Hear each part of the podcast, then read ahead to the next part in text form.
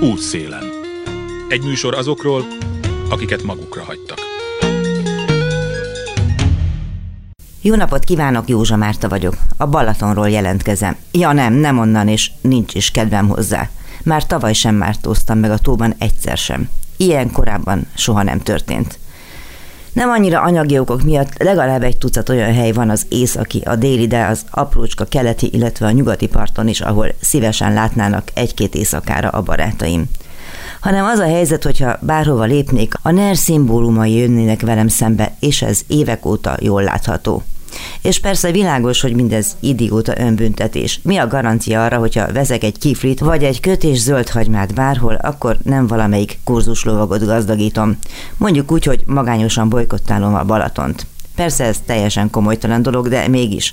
Amikor azzal szembesültem, hogy egy általam kedvelt pici és minden extrát, hál' Istennek nélkülöző strandot tarrávágott nádasostul az egyik tudjuk melyik cég, akkor elment a kedvem tőle. Ez persze magánügy, saját döntés. Nevezhetném önbüntetésnek is, miért hagytuk, hogy így legyen. Az azonban közügy, hogy minden magyar gyereknek járna minimum egy-egy hét a Balatonon évente. Ugyanis azt is lehet mondani, hogy kétféle gyerek van Magyarországon, aki már volt a Balcsin, és aki nem. De olyan kölyök biztosan nincs, aki sohasem vágyott volna oda. Olyan meg reménytelenül sok van, aki soha el sem jut.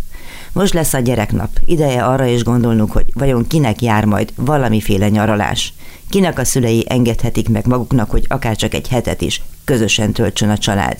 Kik tudják elküldeni a gyereket valami értelmes táborba. Kik lesznek azok a kevésbé szerencsés, de mégsem a legelhagyatottabb gyerekek, akik legalább azon az iskola udvaron kapnak valamilyen élményszerű programot, ahol amúgy az egész évet is eltöltik. Kik lesznek azok a pedagógusok, akik ezekről az élményekről gondoskodnak majd egy kis zseppénzért és saját szabadságukért cserébe? Miközben azon töplengenek, hogy vajon milyen regulával kedveskedik nekik ősztől a minden hatalomnál is többet birtokló pedelusuk, a rendőrminiszter. No meg persze az a fickó, aki mindezt kitalálta, mert megtehette, mert engedtük neki, és így meg is vetette némely gyermeke saját lábát a magyar tengeren is. És kik lesznek azok a gyerekek, akik egész nyáron éhesen rúgják majd a lasztit a porban? Eszembe jut gyakran annak a két tinisrácnak az esete, akik tavaly fulladtak a Balatonba. Egyikük kőművesnek tanult, a másikuk hegesztőnek. Borsodból érkeztek, és úgy gondolták, nyári keresetükből majd támogatják a családjukat, és munka után csobbannak egyet-egyet. Nem voltak annak tudatában, hogy nem tudnak, vagy legalábbis rendesen nem tudnak úszni. Ugyan kitanította volna meg őket. Hol? A gyerekek többségének ma már nem jár olyan alapszolgáltatás, mint mondjuk az úszás vagy az angol nyelv megtanulása készségszinten. Lassan az írás-olvasás is luxus cikké válik. Olyan készségekről beszélek, amelyek nélkül ma teljesen kizárt a kortárs polgári életmód, ha ezt a kifejezést érti még valaki. A katonai és vallásos politikai rajongás zavaros fogalmaival teleordított közbeszédben. Olvastam amúgy valahol, hogy minden holland kisgyereknek első vagy másodikos korában vizsgáznia kell kötelezően úszásból. Annyira meg kell tanulniuk a víz felszínén maradni, hogy még ha ruhástól beleesnének egy csatornába, akkor is ki tudjanak evickélni. Kievickelni amúgy sokunknak volna honnan. Mondjuk, ha azt ambicionálnánk, hogy gyerekeink, unokáink is láthassák még a Balatont, hát nem tudom. Idézek egy-két hírt a sajtóból. Wellness gyógyászati központot építene és építési telkeket parcellázna a tulajdonos örményes külterületén a Balatonparthoz közelfekvő telken több tízezer négyzetméteren. A tervek nem újak, de az 1989-es első ötletet követően most úgy tűnik valami megbozdul. Csak hogy sokan attól tartanak, a beruházás káros hatással lehet a Balaton utolsó természetes partszakaszán húzódó ökológiai folyosóra. Ez tehát az északi part. Aztán az Aligától Almádéig húzódó magaspart a Balaton egyik csodája, 8-9 millió éves geológiai képződmény. Erre a folyamatosan mozgásban levő omlásveszélyes lőszfalra akarják ezt a betonmonstrumot 300 méter hosszan, ráadásul még a lőszfalat is megbontanák rézsüsen. Ez meg a keleti parton történne. Menjünk délre, Balaton fenyvesen elkezdték a kikötő építését a helyi lakosság és az üdülő tulajdonosok pontos tájékoztatása nélkül. A kikötő mólói több mint 500 méterre nyúlnak be a Balatonba. A rigóárok nyugati oldala meghosszabbításaként gondolják a kikötő építését, a természetes és gyönyörű nádast már kiírtották mellette. A rigóárokból a Balatonba áramló vörös víz pedig a mólók miatt beragad a kikötő területén. Na és hogy a nyugati égtáj sem maradjon hivatkozás nélkül, gőzerővel készül a Tiborc közeli luxus lakópark, amely a nyári alkotmánybírósági döntés miatt az egyik utolsó vízközeli beruházás lehet. A lakók aggódnak a Monster projekt miatt. És akkor még egy szót sem ejtettem mondjuk a nercelebek minden építkezési szabályt rutinszerűen kiröhögő Tihanyi projektjeiről. És amúgy bármely balatoni településen bármikor találok sajnos olyasmit, amiből csak rom, beton, élhetetlenség és nergők származhat. Messze szállt annyi veszteség mellett a mindannyiunknak járó balatoni nyár is. Útszélen. Lufi, fagy, imóka és mulatság, ezek a gyermeknap tipikus kellékei. Vannak azonban olyan gyerekek, akiknek a harcoló édesapjukra, vagy arra kell gondolniuk ezen a napon is, hogy nincsenek itt a barátaik, nem tudnak még rendesen magyarul, és egyébként sem heverték ki a menekülés okozta traumákat.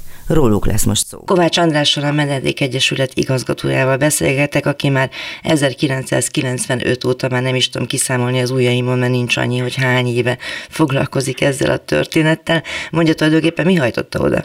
Kezdetben még inkább részben az érdeklődés, részben munka lehetőség, tehát egy kutatási munkát kezdtem el, akkoriban a jugoszláv háború vége fele jártunk, és boszniai, bosnyák menekültek részben magyarországi letelepedési lehetőségeiről indult egy kutatás, részben aztán a békeszerződések megkötésével meg elég sokat foglalkoztam, foglalkoztunk a, a hazatérő, szintén Jugoszláviából jött menekültekkel. Nagyon sokszor beszéltünk már arról sokakkal, hogy akkor mégiscsak valamilyen tapasztalat szűrődött le a menetkültek, menedékesek ellátásával kapcsolatban. A jugoszláviai háború, vagy délszláv háború az erre alkalmat adott, hogy ki tanulja a szakma azt, hogy mit kéne csinálnia, milyen intézményrendszert kellene kidolgoznia, hogyan kéne bánnia ezekkel az emberekkel, hogyan lehetne biztosítani a jövőjüket, etc. etc. És hogy elveszett ez a tapasztalat, vagy nem veszett el? Hát ez egy jó kérdés. Hát valószínűleg a tapasztalat maga nem veszett el, de nagyon sok minden elveszett. Tehát részben átalakult, részben igen, más, más hatások érték. Tehát valóban, ahogy mondjam, az így a 90-es években, és még nem is a, nem is a jugoszláv háború volt az első ilyen élmény, hanem a, az erdélyi menekültek, tehát a Romániából Magyarországra menekülő, üldözött és nehéz sorsú magyarok befogadása, a letelepítése, a közvetlen, vagy aztán a későbbi problémáik megoldása. Tehát ez egy ilyen folyamatos gyorsan, organikusan alakuló, fejlődő rendszer volt.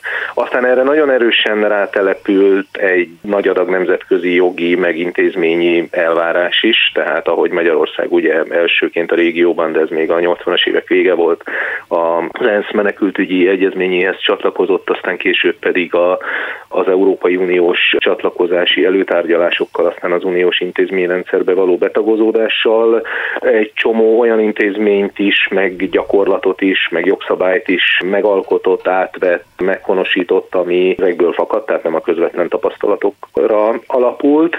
És aztán az utóbbi, utóbbi hát most már, hogy gyorsan én is számolok, nekem még van ennyi ujjam, a, a mondjuk az elmúlt nyolc évben pedig elég, elég komolyan, tehát igazából korábban sokkal inkább egy ilyen követő módban volt, és reaktív módban volt a magyar bevándorlás meg menekült politika, aztán 2015 óta viszont ez egy nagyon hangsúlyos és nagyon központi elemévé vált a kormányzat, hát részben politikájának, részben politikai kommunikációjának.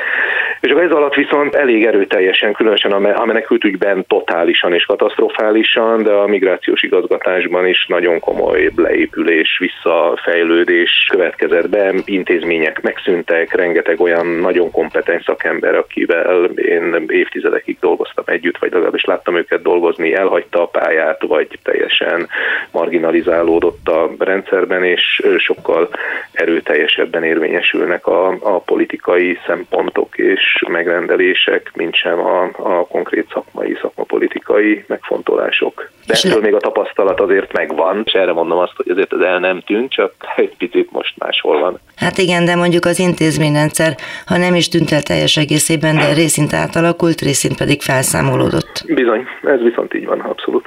És egyéb tekintetben mondjuk teszem azt, azért ez mégiscsak egy szakma és egy tudomány, tehát például vannak-e a kutatásnak terepei, itt gyakorlatilag egy aranybánya 2015 óta Magyarország, hogy ezeket a kutatásokat, hogyha van rá pénz, szándék, lehetőség, engedi a hatalom, akkor nagyon sok mindent megtudhatunk magáról a világról, hogyha ezeket az embereket és ezeket a körülményeket kutatjuk, ahogy és ahova érkeztek. Vannak, és azt gondolom, hogy, hogy nagyon, nagyon komoly és nagyon figyelemre méltó kutatások zajlanak. Több dolog van itt is, ami, ami érdekes lehet. Az egyik az az, hogy egy valószínűleg jogos kérdés, hogy miért nincs, vagy ha van, akkor az, az miért felemás. Kifejezetten a migrációra irányuló kutatási műhely Magyarországon. Ugye tudjuk azt, hogy van egy kutatóközpont, ami nagyon erős kormányzati kötődéssel, az, az MCC mellett alatt létrejött és működő kutatóközpont, ami kifejezetten a migráció kutatásával foglalkozik. Azonban az a helyzet, hogy ez nagyon erőteljesen egy egyébként nagyon fontos és releváns, de mégiscsak egy nagyon részterületével foglalkozik a migrációnak, a, a biztonsági, biztonságpolitikai megfontolásokkal. Tehát, hogy nagyon egydimenziós az a, az a kutatási anyag, ami ebből a műhelyből kikerül. És a többi ágaboga a migrációnak kezdve a, a gazdasági, közgazdaságtani megfontolásoktól egészen egészen a, a, az etnográfiai, kulturális kérdésekig, ezek így elszórtan vannak jelen, projekt szinten jelennek meg, vagy egy-egy, egy-egy kutatóintézetben, például a, a Társadalomtudományi Kutatóközpontban is, a Szociológiai Intézetben is, és hát különösen a Kisebbségkutatóintézetben nagyon sok kiváló kutatás foglalkozik a, a migráció kérdésével, egyetemi kutatóműhelyek mellett, és mellesleg egyébként civil szervezetek körül is, tehát például a Menedék Egyesületnek is rendszeresen vannak olyan kutatási projektjei, munkái, amik nagyobb Európai Uniós partnerségben valósulnak meg, és ezek így egy-egy részkérdésével foglalkoznak a, a, a, a nemzetközi migrációnak. Maradjunk egy picikét még 2015-nél, azért mégiscsak egy teljesen más történet. Egyébként lehet párhuzamot vonni, vagy hasonlóságokat? Ugye volt az erdélyi menekültek 88, 89, 90, aztán a délszláv háború a 90-es évek elején, aztán a 15-ös hullám, és most az ukrajnai háború elől menekültek, hogy ebben több a közös, mint a különös, vagy a, vagy a nem azonos dolog, vagy hogy van ez? Hát nagyon változó ez is, össze, összetett ez a kérdés, nyilván nagyon sok hasonlóságot lehet tapasztalni, tehát hogy, hogyha az, ez különösen, ha keressük ezeket, tehát azok a, a, az általánosabb kérdések, hogy mi történik egy emberrel akkor, amikor egy országhatárt átlépve egyik országból a másikba kerül, ugye miket most felsorolt, ezek mind-mind olyan helyzetek, amikor kényszerűségből menekültek, érkeztek emberek egyik országból a másikba. Nyilván meg lehet azt vizsgálni, hogy, hogy mi történt velük, hogyan alakult az ő sorsuk, hogyan fogadták őket, és ebben lehet közös vonásokat egy-egy menekült hullám, migrációs hullám között találni. Tehát például, csak hogy így mondjak konkrétumokat is, hogy mondjuk a 80-as évek végi erdélyi menekült hullám és a délszláv háború között ott nagyon érdekes, hogy azokban az esetekben, amikor, amikor a magyar etnikum, a magyar származás szerepet játszott, ott nagyon sok hasonlóságot lehetett felfedezni. Ugyanakkor például a délszláv háborúban jelen jelent meg először nagyon masszívan az, hogy Magyarországon etnikailag, kulturálisan már nem annyira közeli, tehát helyenként kifejezetten idegennek észlelt és érzett emberek jelentek meg, tehát ezek a boszniai muszlim vallású bosnyák menekültek.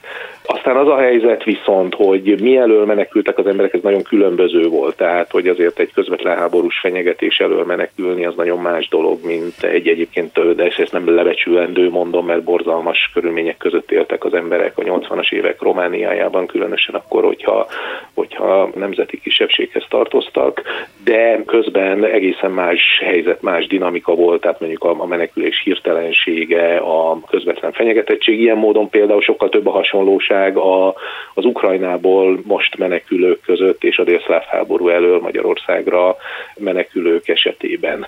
Aztán ami ebből egyébként nagyon kilóg, az pont a 15-ös válság, ami igazából kevés párhuzam vonható, nyilván határokon léptek át nagy-nagy tömegek, de itt sem a, a közvetlen belépésnek az oka, tehát hogy nem egy szomszédos országból érkeztek, hanem jóval messzebbről, nagyon sokan közülük hosszú éveket töltött más országokban, és úgy került Magyarországra, és hát nem utolsó sorban etnikailag, kulturálisan sokkal messzebb álltak a magyar lakosságtól, mint bárki azok közül, akiket eddig vagy azután menekültként, már ilyen tömegesen érkező menekülőként látott az ország.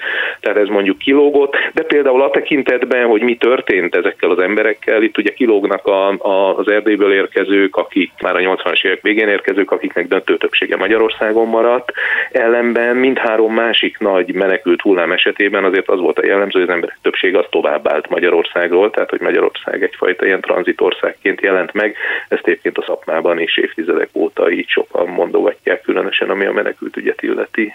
Kivéve persze ez ügyben a vajdasági magyarokat, de hát az nyilván, nyilván evidens. Van, igen, igen, tehát van, van nyilván ebben minden alkalommal, vagy minden, minden időpontban vannak ellenpéldák, és itt most én ugye azt említem, hogy mi volt a, mi volt a domináns mintázat, mi volt, ami a többséget jellemezte. A menekült az sokféle lehet, tehát lehet a, mondjuk például a háború elől szökő férfi, aki nem akar katonának menni, lehetnek családok, lehetnek csonka családok, és lehetnek gyerekek, akik valahova ide sodrottak Magyarországra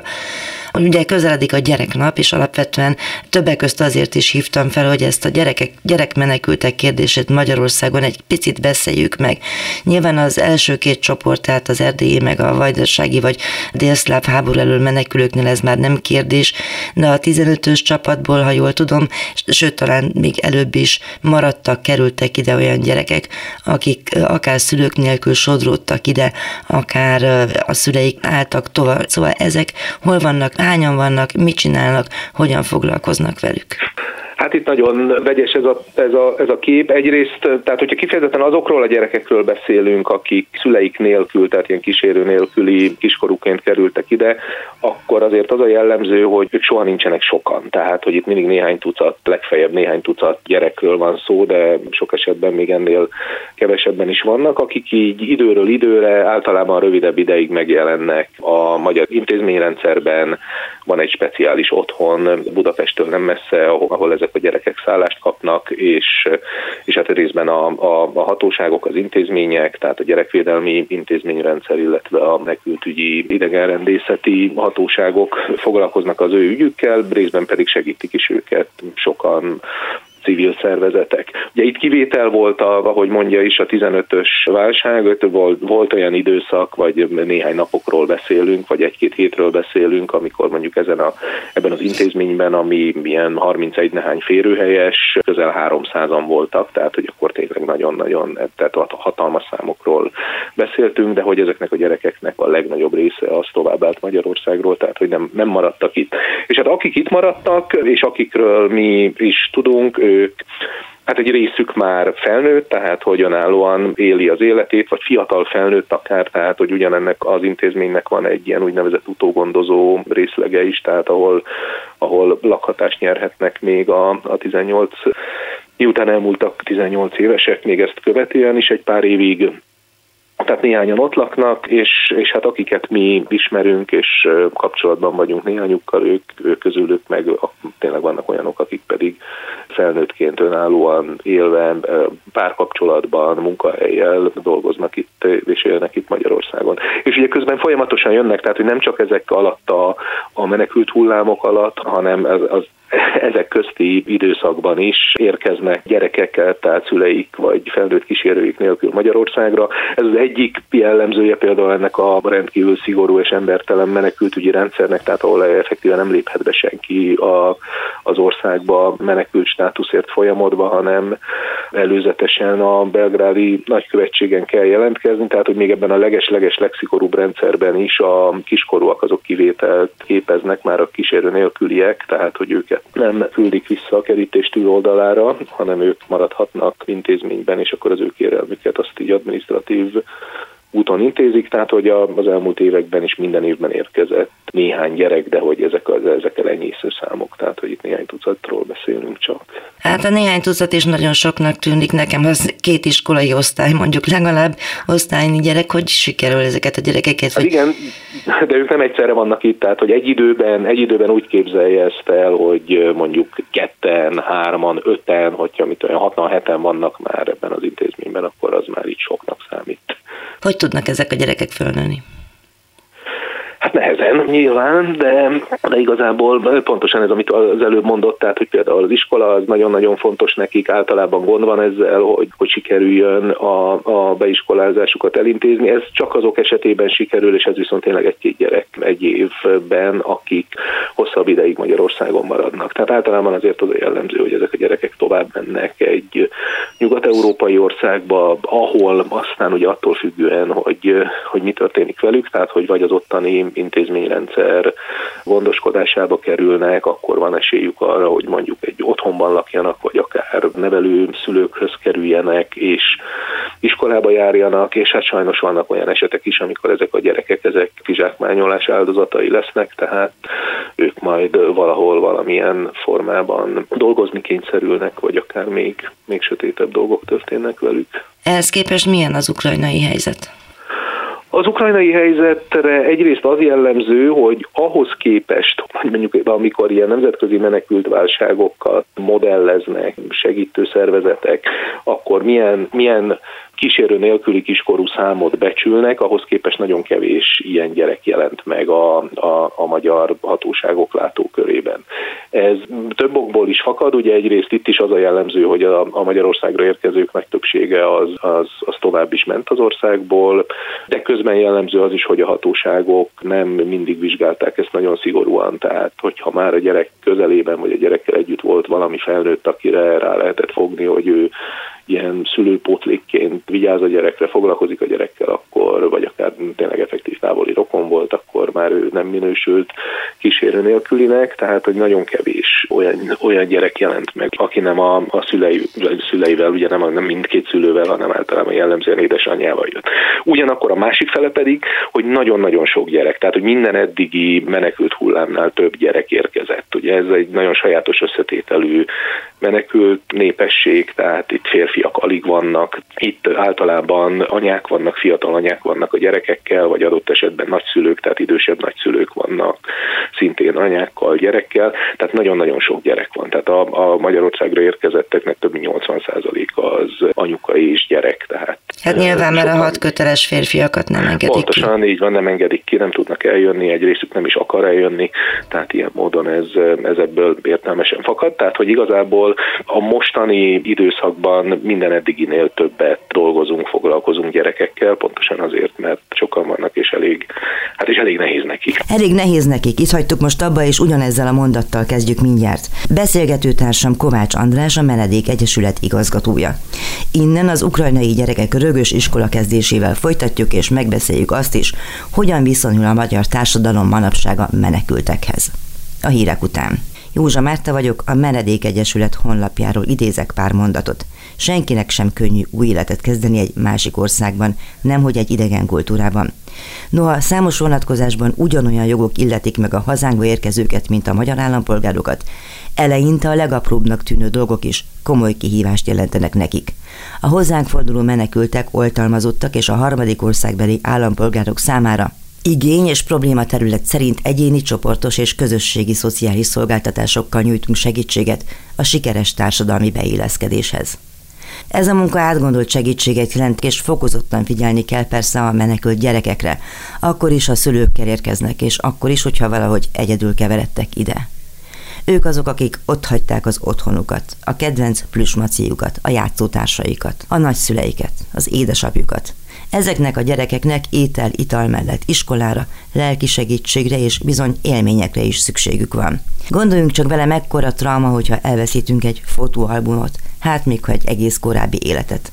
Nem csoda, hogy az Ukrajnából menekült gyerekek nehézségeinek ábrázolásával folytatja Kovács András a Menedék Egyesület igazgatója még akkor is nehéz nekik, hogyha egyébként ők az anyukájukkal vagy a nagyszüleikkel vannak itt. Nagyon bizonytalan a, a helyzetük. Ugye az az egész dolog, ez egy ilyen, ilyen bizonytalanul elhúzódó állapot, tehát nem tudják, hogy, hogy mire jöttek, meddig lesznek ők itt kezdetben nagyon optimisták voltak az emberek a tekintetben, hogy hát oké, ez most egy hatalmas nagy katasztrófa, de, de, de valószínűleg azért ez hamar véget fog érni, vissza tudnak menni, és hát ez kb. tavaly nyáron látszott, hogy ez bizony, ez bizony nem lesz így, és akkor utána jönnek tényleg a kihívások, elfogynak a tartalékok, a szülőknek dolgozni kell, de mondjuk egyedül vannak, kicsik a gyerekek, nem tudják kire bízni, ugye ez is nagyon fontos, hogy sok esetben nyilván honfitársaink közül is azok, akik például azt észlelik, hogy nincsenek olyan családtagok, akár szülők, akár barátok, akik, akikre mondjuk számíthatnak, amikor kisgyereket kell nevelni, az pontosan tudják azt, hogy milyen nehéz tud így lenni az élet, mert ez hatványozottan jelenik meg azoknál, akik egyedül vannak, idegen helyen, a nyelv is probléma, és, és még nem tudnak elmenni dolgozni, emiatt egyre nehezebben élnek, de közben aztán a gyereknek el kell indulnia, és iskolába kell járnia, mert tanköteles, ami egyfelől nagyon jót tesz neki, másfelől pedig újra egy csomó szorongás és, és probléma, és hát közben pedig ugye folyamatosan abban élni, hogy otthonról jönnek a hírek, hogy éppen mi történik, aggódni az otthon maradt, és sok esetben harcoló, vagy akár már, már, már megsérült, vagy akár áldozatul esett rokonok miatt, az otthon hagyott házak, lakások, ingatlanok, ingóságok miatt, tehát hogy ez egy folyamatos stresszben, folyamatos szorongásban telik az élet, és hát ez kisgyerekként nagyon mély nyomokat hagy, és ezt látjuk is, hogy eh, ahogy telik az idő, úgy, úgy azért a gyerekek egy részén jelentkeznek olyan problémák, olyan tünetek, amik, amik ennek az elhúzódó tartó stressznek az eredményei. Van a honlapjukon egy kis film, ami gyakorlatilag arról szól, hogy hogyan lehet a hátrányokból előnyöket kovácsolni, akár az oktatással, akár a menekültekkel való foglalkozásokkal. Szóval, hogy létezik egy ilyen rész a dolognak, elvégre az ember azt gondolná, hogy aki menekült, vagy menekül, az egy csomó szempontból meg is edződik, és megismer, és megtapasztal a világban olyan dolgokat, amelyek nem triviálisok azoknak, akik mondjuk hát teljesen békekörülmények között nőnek fel. Hát igen, nehéz, nehéz dolog ez, mert, mert hát igen, van aki, van, aki megedződik, van, aki meg összetörik ebben, de, de, de azért igen, az emberek, és ez tényleg csodálatos látni, hogy az emberek többsége azért igen megedződik, és, és ez, ez egy olyan, olyan élettapasztalat lesz számára, ami, ami nagyon-nagyon sok erőt tud adni. De egy kicsit, hogyha maradunk ennél az edződés példánál, tehát mondjuk aki sportol vagy sportolt, az tudja, hogy egy dolog edzetnek lenni, meg egy másik dolog mondjuk egy nagyon kemény edzésnek a közepén lenni, vagy a vége fele lenni, amikor, amikor azért sokszor nem úgy érezzük, hogy ez most nekünk mennyire mennyire jó, meg mennyire kellemes, meg, meg, meg, meg mennyi, mennyi, mennyi pozitívuma van ennek. Tehát azért ez egy embertelen és nagyon-nagyon nehéz élmény, és tényleg nem kívánom senkinek, tehát gyerekeknek meg aztán különösen nem. De hogy közben nyilván az élet nem áll meg, és hát nekünk is az a munkánk, hogy, hogy ebben a nagyon sok kihívásban, nehézségben, borzalomban valahogy támaszt adjunk, meg megpróbáljunk segíteni az embereknek abban, hogy, hogy megtalálják az utat. És ez a kisfilm, amit említett, ez ennek egy kicsi szeletét mutatja meg, de egy nagyon fontos szeletét mutatja meg. Ráadásul egy nagyon konkrét élményre épül ez a kisfilm. Ez tavaly augusztusban szembesültünk azzal, hogy amikor indul az iskola, akkor ugye számunkra evidens, hogy a gyerekek mennek iskolába, és jókedvel és örömmel mennek iskolába, vagy hát hamarosan majd jókedv és öröm lesz, még hogyha eleinte szoronganak is. De hogy közben az itt élő ukrán családok számára ez egyáltalán nem egyértelmű, hogy nekik most a magyar iskolákba be kell küldeni a gyerekeket. Részben sokan hittek abban, meg álmodtak arról, hogy majd, a, majd az ukrán közoktatást online követve, hogy ezt a Covid idején is csinálták, maradnak az oktatási rendszerbe, és aztán hamar visszatérve majd folytatják azt, és, és hát bíztak abban, hogy ez valahogy itt Magyarországon is működni fog. Mert kiderült, hogy ez nem működik, tehát hogy részben nagyon nehezen volt elérhető ez az online rendszer, részben pedig a magyar tankötelezettség az egyértelműen kijelölte, és egyébként szerintünk nagyon helyesen kijelölte azt az utat, ami minden gyereknek valószínűleg a lehető legjobb, hogy kortársakkal együtt abban az országban részt vegyenek a közoktatásban, ahol éppen laknak és élnek, de hát hatalmas ellenállás volt a, a szülők, a családok részéről. És az iskolák hát részéről? Hát az iskolák részéről szintén, de mindenki részéről, az iskolák részéről jóval kisebb volt az ellenállás, tehát ott, ott ez inkább, inkább kivétel volt, mint szabály, tehát az iskolák többsége az annak ellenére, hogy tényleg túlterhelt, kizsigerelt pedagógusoknak kell itt napi szinten megküzdeni a, azzal, hogy egyáltalán értelmesen dolgozni tudjanak, ennek ellenére az iskolák többségében kifejezetten nyitottan és, és odafordulva és, és hatalmas türelemmel, empátiával várták, fogadták ezeket a gyerekeket. Féltek ők is nyilván, tehát az iskolák részéről is nagyon-nagyon sok megkeresést kaptunk, hogy segítsünk ebben. Létrehoztunk például egy olyan pedagógus hálózatot, ahol olyan pedagógusok, akik már régóta dolgoznak külföldi diákokkal, tudták megosztani a tapasztalataikat, élményeiket olyanokkal, akiknek ez, ez új volt, és most kezdték először. Képzéseket szerveztünk, módszertani továbbképzéseket, illetve ilyen általánosabb, inkább itt a, a mássággal, az interkulturalitással kapcsolatos készségeknek, képességeknek a fejlesztését, tehát az iskolák azok többségében nyitottak voltak erre, még hogyha nehezen is vettek néhány akadályt. Egy pár olyan iskola volt, aki partner meg cinkos volt, vagy lett volna abban, hogy ne járjanak ezek a gyerekek iskolába. A többségük túl van már ezen, és rájöttek, hogy ez, ez mindenkinek jó.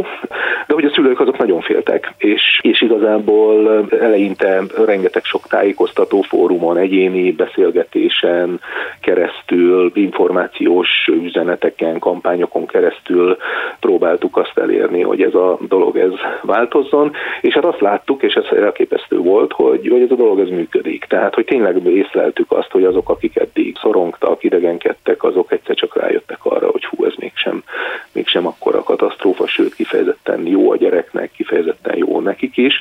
És hát igazából ebből, ebből született, tehát ez jóval kés, nem jóval, de mondjuk azért sok hónappal később készült ez a kisfilm, ahol egyébként a megszólalóknak része, vagy hát van köztük olyan is, aki, aki mondjuk nem volt ennek nagy támogatója, amikor, amikor ez a dolog indult, tehát hogy tényleg nagyon, nagyon őszinte személyes tapasztalatokat lehet itt hallani arról, hogy, hogy ez a dolog, ez már az, hogy egy gyerek iskolába jár, hogy ott, ott barátokra tesz szert, hogy ott struktúráltan zajlik a napja, hogy ott megtanul egy új nyelvet, hogy ezáltal jobban eligazodik ebben az országban, ebben a közegben, ez mind-mind mennyire, mennyire hasznos és jó tud lenni.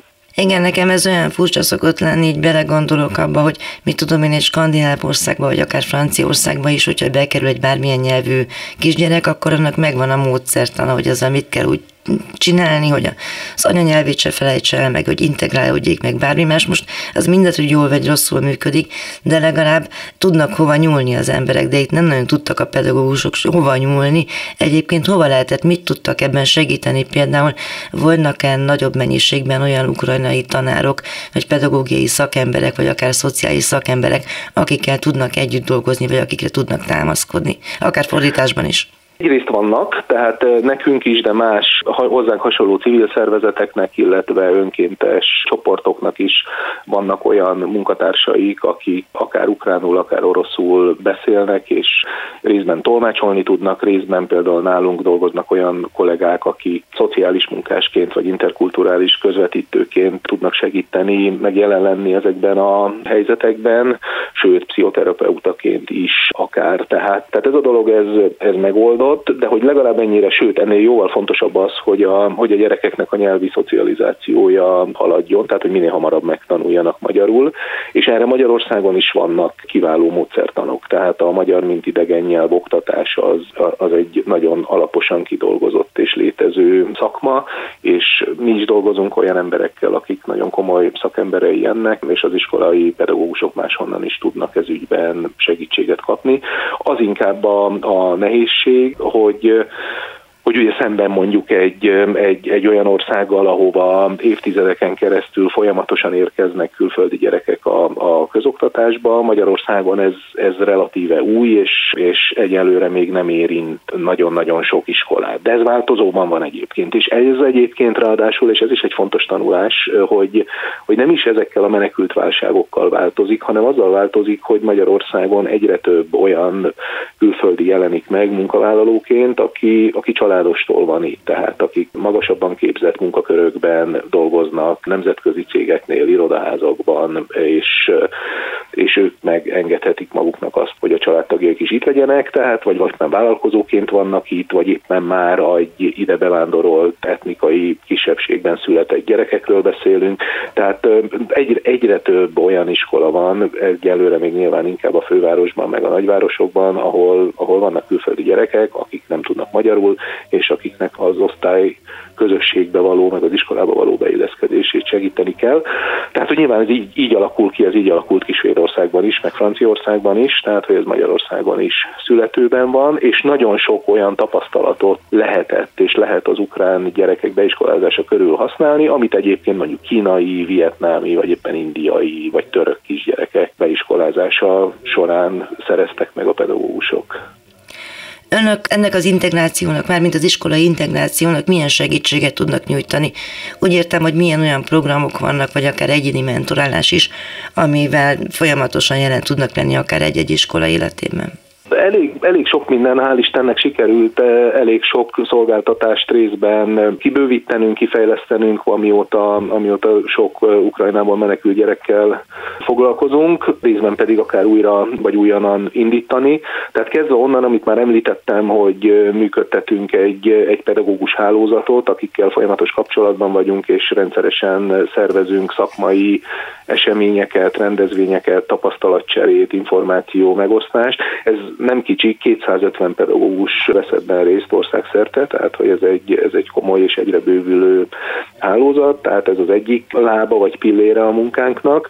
Aztán nagyon fontos az, hogy az iskolákkal, tehát az iskolai tantestületekkel vagy egyes pedagógusokkal legyünk kapcsolatban, tehát hogy struktúrált képzéseket, szakmai napokat, illetve információs napokat szervezünk konkrétan iskolákban, tehát hogy pár tucat iskolával kapcsolatban vagyunk, és és náluk részben ezt mi szervezzük egy, egy egyeztetéseket követően, részben pedig ez egy következő dolog, hogy a kollégáink, tehát a, a szociális munkás tanácsadó kollégáink hívhatók is egyéni esetekben, tehát hogy így sok ilyen megkeresés is érkezik, tehát hogy a velünk kapcsolatban levő iskolák, vagy éppen olyan iskola, aki eddig nem volt velünk kapcsolatban, csak hallotta valahonnan, hogyha valami probléma van gyerekekkel, családokkal, akkor akkor jeleznek, és akkor ez egy, sokkal inkább egy ilyen egyéni mediáció, vagy, vagy valami fajta probléma megoldás lesz belőle. Aztán a másik része pedig, ami, ami sokkal inkább a gyerekeket, vagy az ő családjukat érinti, tehát hogy egyrészt vannak, vannak nyelvi, ilyen felzárkóztató programjaink is, tehát hogy de ezek nem annyira nyelvórák, mint inkább ilyen klubok, ilyen játékosabb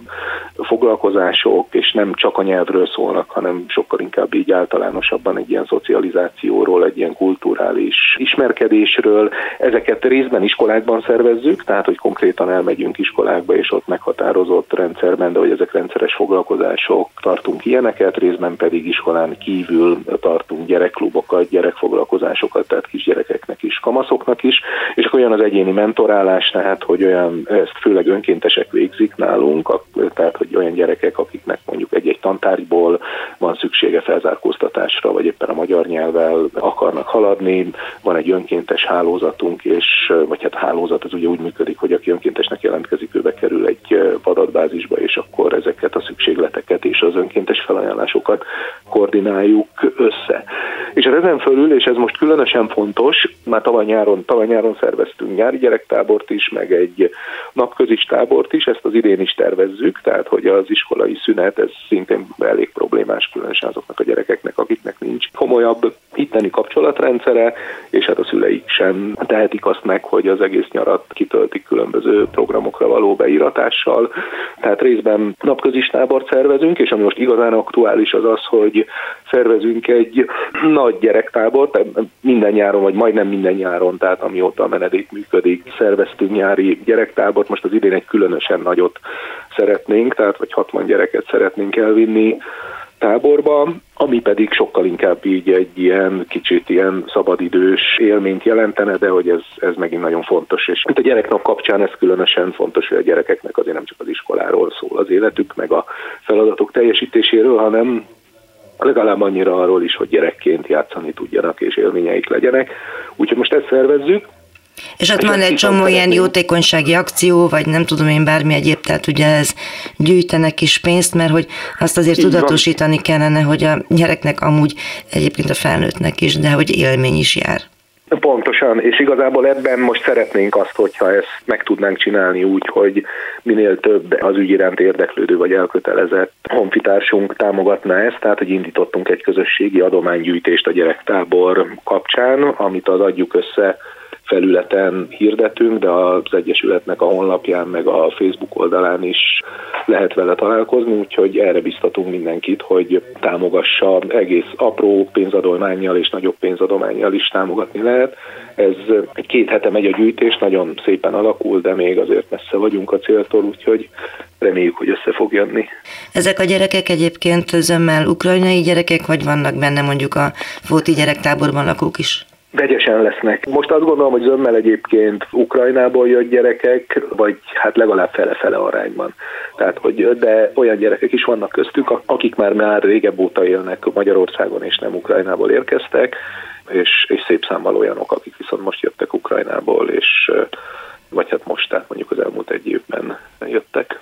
És akkor végezetül egy picit beszélünk még arról, hogy minden éremnek két oldala van, annak a társadalomnak, ahol megérkeznek ezek az emberek, is van egy csomó problémája. Például az, hogy évek óta arra edukálják őket, hogy utálják azokat, akik külföldről jönnek, hogy ne fogadjunk be senkit, hogy Magyarországon magyarok, etc. adne, sodoljon fel az összes baromságot, amiket súlykolnak az embereknek, akár ilyen nemzeti konzultációkon is. Tehát nyilván ott is volna feladat, hogy egy iskolába bemegy egy gyerek, akkor a szülők egy része ne tépje a haját, és hadd ne soroljam egy munkahelyen, mi történik, hogyha oda megy egy menekült ember, szóval hogy ebben mit tudnak tenni. Hát azt látjuk, hogy egyfelől nem erős a hatása ezeknek a, ezeknek a propaganda üzeneteknek, de közben az emberek nagyon hamar maguk mögött hagyják mindezt akkor, amikor, amikor egy valós találkozás jön létre köztük és egy, egy külföldről érkező között. Tehát azért a, a hétköznapi tapasztalatok meg inkább arról szólnak, hogy ezek a gyerekek, ezek, ezek nagyon jó fejek, nagyon kedvesek, hogy ezek a, ezek a külföldiek akárhonnan is jöttek, ezek, ezek nem az ellenség, ellenségeink, hanem, hanem ugyanolyan húsvér emberek, mint mi vagyunk. Tehát azért azt látjuk, hogy azokban a, a, a helyzetekben, amikor sikerül áttörni ezt a, a falat, amit említett, tehát az idegenkedésnek, a gyanakvásnak, a félelemnek ezt a falát, akkor nagyon gyorsan kialakulnak pozitív kapcsolatok. És akkor onnantól igazából tényleg ugyanaz számít, mint, mint minden emberi viszonyban, tehát hogyha, hogyha működik a dolog, hogyha van kémia, hogyha hogyha jó fej az a másik, és nem bunkó, akkor, akkor, akkor sem semmiféle probléma. És közben nyilvánvalóan a menekültek, a külföldiek, azok ugyanolyan emberek, mint mi vagyunk, tehát egyáltalán nem jó fej közülük mindenki, egyáltalán nem, nem oké mindenki, tehát amikor meg konfliktus van, akkor meg, akkor meg nyilván emiatt tud ez kialakulni. Ki tud alakulni konfliktus a kulturális különbségek miatt is, nem értjük egymást, hogy mi történik a társadalmi távolsághoz, az étkezéshez, az időhöz való viszonyban nagyon nagy különbségek lehetnek. Ezzel kapcsolatban mind-mind elég sokat dolgozunk, tehát hogy ezt egyéniben is, meg, meg képzéseken keresztül, tehát hogy dolgozunk foglalkoztatókkal, munkahelyekkel, ahol, ahol külföldiek dolgoznak, sokszor keresnek meg minket ilyen munkahelyi ügyekben, vagy maguk az érintettek, hogy konfliktusuk van, vagy, vagy az őket foglalkoztatók, vagy a munkatársak, vagy ugye az iskolákról már, már beszéltünk, tehát hogy igazából azért azt látjuk, hogy ez a fajta ilyen migráns ellenes riogatás, ez, ez, ez így a, a, a, a lakosság legnagyobb része számára valami fajta ilyen absztrakt dolog, illetve nagyon erősen arra, arra asszociálnak, hogy éppen akik a határon átjönnek, vagy át akarnak jönni, na ők, na ők, ők, ők nem, de akik persze már itt dolgoznak, és a kollégáink, vagy akiktől a giroszt vesszük, vagy akitől a, a cipőt és a ruhát vesszük, na ők, ők mások, ők, ők, ők, ők nem ilyenek. És hát ez, ez sajnálatos, hogy ez a hasítás ez megvan, mert hogy nagyon sok esetben olyanoktól vesszük a giroszt, akik maguk is a határon jöttek át egy pár éve, vagy éppen a rokonaik, vagy honfitársaink igyekeznek most Európába egy jobb élet reményébe, tehát én azt gondolom, hogy nem kellene azonnal és élből ezzel, a, ezzel az ellenségességgel, meg gyanakvással fellépni. Ez ügyben elég sokat kommunikálunk, próbáljuk ezeket a félelmeket, hát nem is annyira oszlatni, nyilván oszlatni is kell, de szerintem nem az a lényeg, hanem tehát az, hogy ezt szoktuk mondani, hogy félni azt ér, és igazából az, hogy valaki idegenkedik a mássággal kapcsolatban, ez egy ilyen nagyon ősi, nagyon természetes emberi reakció. Sokkal fontosabb az, hogy részben ezt megértsük, hogy mi történik és mi munkál bennünk, részben pedig, hogy hogyha kölcsönös a jó hiszeműség és a jó indulat, akkor túl tudjunk lépni ezen, és tartalmas és értelmes emberi kapcsolatokat tudjunk kialakítani azokkal, akik idejöttek közénk jó szándékkal, vagy éppen ide sodorta őket a, a sorsuk, és most a mi vendégbarátságunkra és szeretetünkre vannak bízva és reméljük, hogy akik gyerekkorban kezdték, akkor legalább ezt megtanulják, és azok az iskolások, akiknek mondjuk menekült osztálytársaik vannak, azok is többet tanulnak a kritikai gondolkodásról, mint azok, akik ezzel nem szembesülnek. Nagyon szépen köszönöm a beszélgetést. Én is köszönöm a lehetőséget. A mai műsor olyan gyerekekről szólt, akiknek nagyon rögös a pálya, és olyan gondokkal kell megküzdeniük, amelyek felnőtteknek sem valók. A minden eddiginél nagyobb számban érkező menekült gyerekekről volt szó. Beszélgetőtársam Kovács a Menedék Egyesület igazgatója volt, köszönöm értékes gondolatait. A műsor elkészítésében Horváth Ádám technikus volt a segítségemre. Visszahallgatható a www.clubradio.hu oldalon és a podcast felületeinken. Leveleiket a józsa.mártakukat clubradio.hu címre írják. Várom önöket a jövő héten is. Józsa Mártát hallották. Önök az útszélen adását hallották a Klubrádióban.